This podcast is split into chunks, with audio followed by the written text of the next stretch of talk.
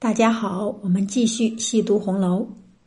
有听众留言问这样一个问题：说既然贾珍也喜欢尤二姐，为何他自己不将尤二姐纳为小妾，而是把尤二姐拱手让给了贾琏呢？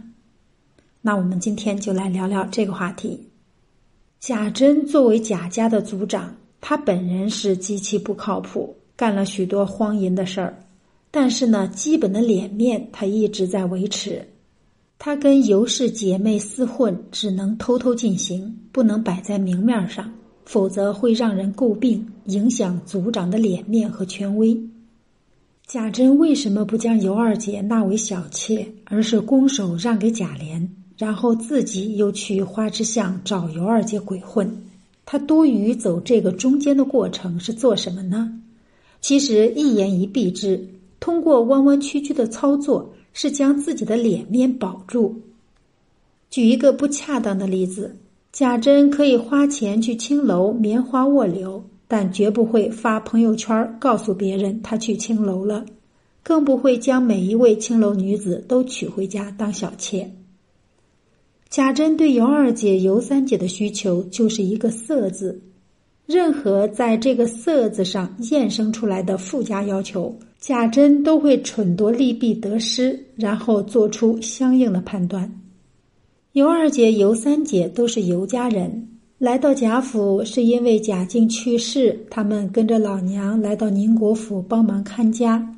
一旦这件事儿结束了，尤氏姐妹还是要回家的。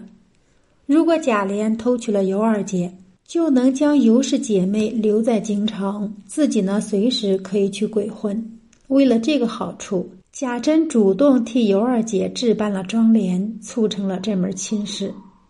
从贾珍的角度来看，他这么做属于是一箭三雕。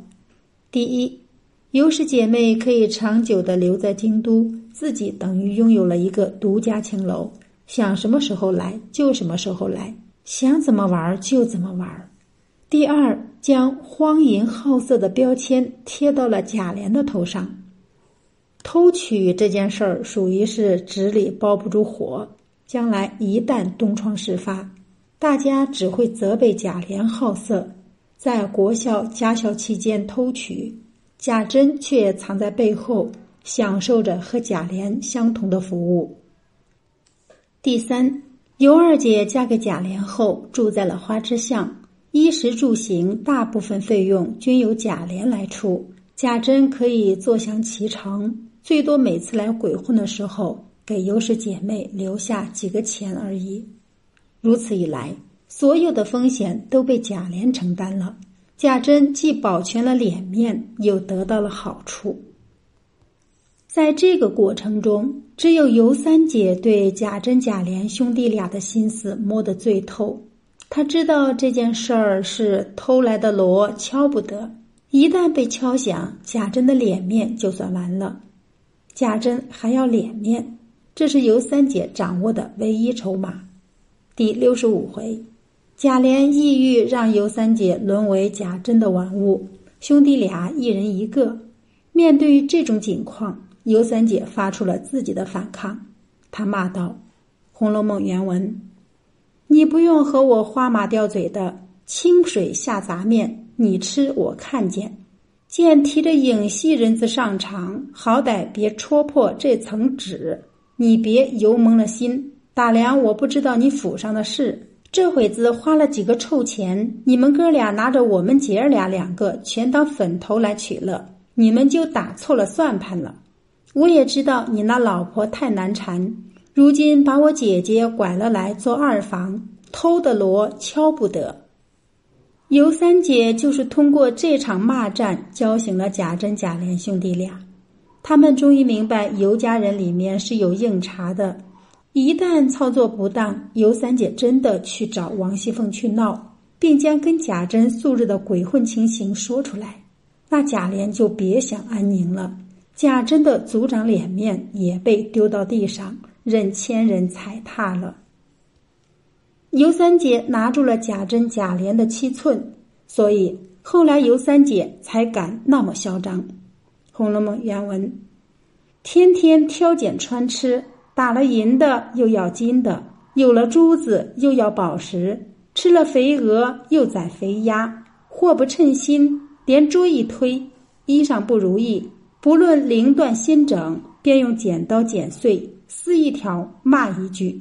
究竟贾珍等何曾随意了一日，反花了许多昧心钱？但这也是尤氏姐妹的可悲之处，她们从头到尾充当的都是玩物。贾琏如果真的爱尤二姐，完全可以等王熙凤真的去世了，直接把她接进去做正室。为何还要偷娶？